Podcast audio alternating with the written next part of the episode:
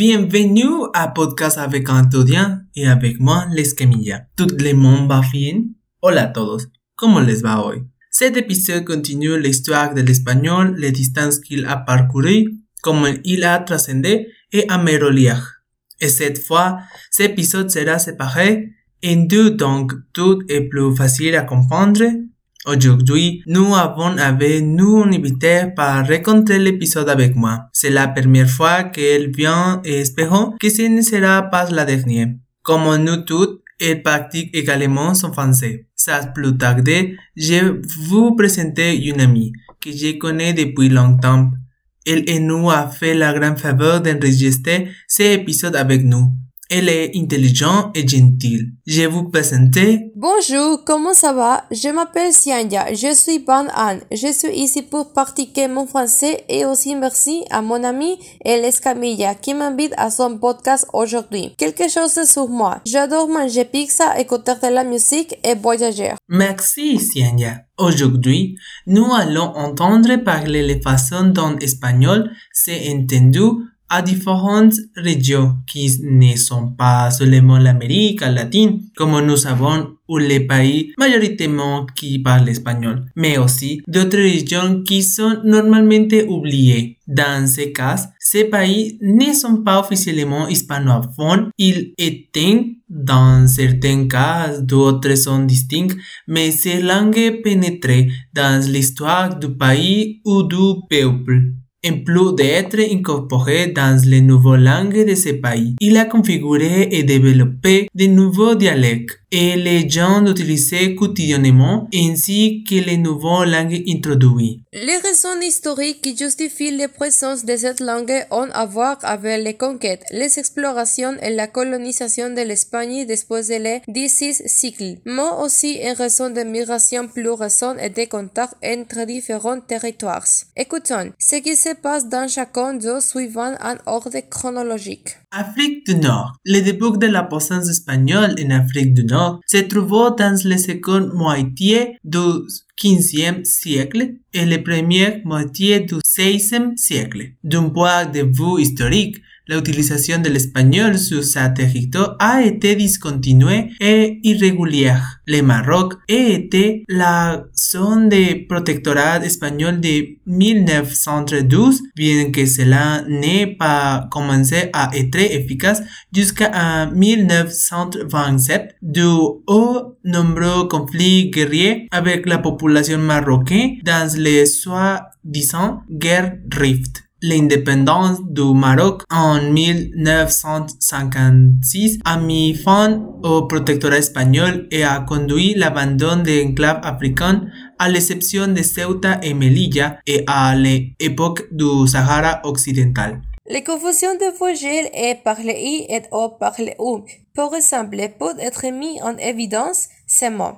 Vicino au lieu de vecino, qui au voisin, oreja au lieu d'oreja, oreille. Et les consonnes P et B invaniol au lieu d'espagnol, espagnol, que cette caractéristique est influencée par l'arabe comme on met dans le pas de du Y qui va entre le vogel ou de ñ. Quand au Sahara occidental désormais marocain, l'espagnol devient aussi une langue résiduelle. Cependant, dans le temps de Harawi, installé sur le territoire algérien comme Tindouf, leur boîte politique est plus grande. Et l'espagnol a un statut important parce qu'il est enseigné dans les écoles du DES et connu par plus de 200 000 personnes. Ce contexte, l'espagnol devient une marque de fabrique face à la prédominance politique des Français dans toute l'Afrique du Nord-Ouest.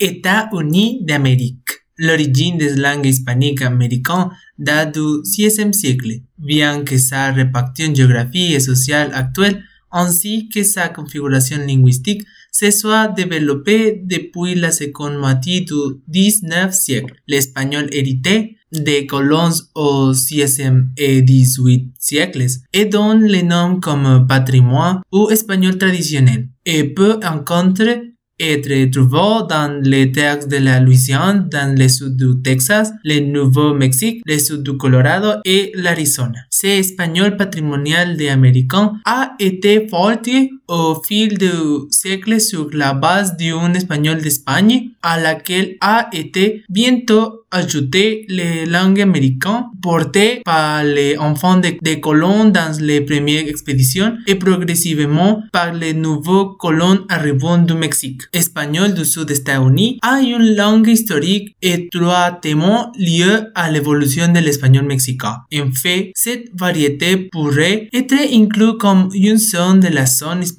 mexicaine. Quelles sont les caractéristiques qui a cette variété de l'espagnol aux États-Unis? Parmi ces caractéristiques linguistiques les plus intéressantes, avec un beaucoup de ce discours pour le Mexique comprenant l'utilisation d'un final et après une consonne, par exemple beberé au lieu de beber, qui signifie boire, ou papeler au lieu de papel, qui est le papier. Il a tendance à affaiblir ou à perdre le oui entre le vogel pour exemple huella au lieu de huella. En prenant des pâtes ou agneau au lieu de anillo, qui est anu. L'aspiration de l'initial H, jumo au lieu de humo, fumé. L'utilisation de archems comme hablastes au lieu de hablaste, vous avez parlé. Et ainsi de dyslexis partagées avec le Mexique tels que chueco, qui est courbé, sopilote, qui signifie bus. Indigenisme uto-aztèque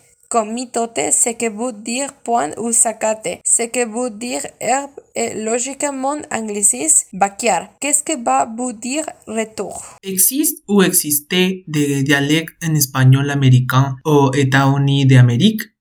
Le cas de la Louisiane est particulièrement frappant parce qu'il m'entend une variété d'origine canadienne, donc l'identité peut encore être tracée dans les phonétiques et très significativement dans le lexique. La modalité canadienne a deux manifestations, la isleña et la brûlée. Le discours de l'isleña est conservé chez les descendants des colons canadiens arrivés au XVIIIe siècle. Le discours de Brully est lié à cette même origine, mais est plus influencé par les langues françaises et l'anglais, dont il est intrusé depuis deux siècles. Les paroles isleña, il y a encore quelques certains d'utilisateurs du discours brûlé presque aucun vestige resté.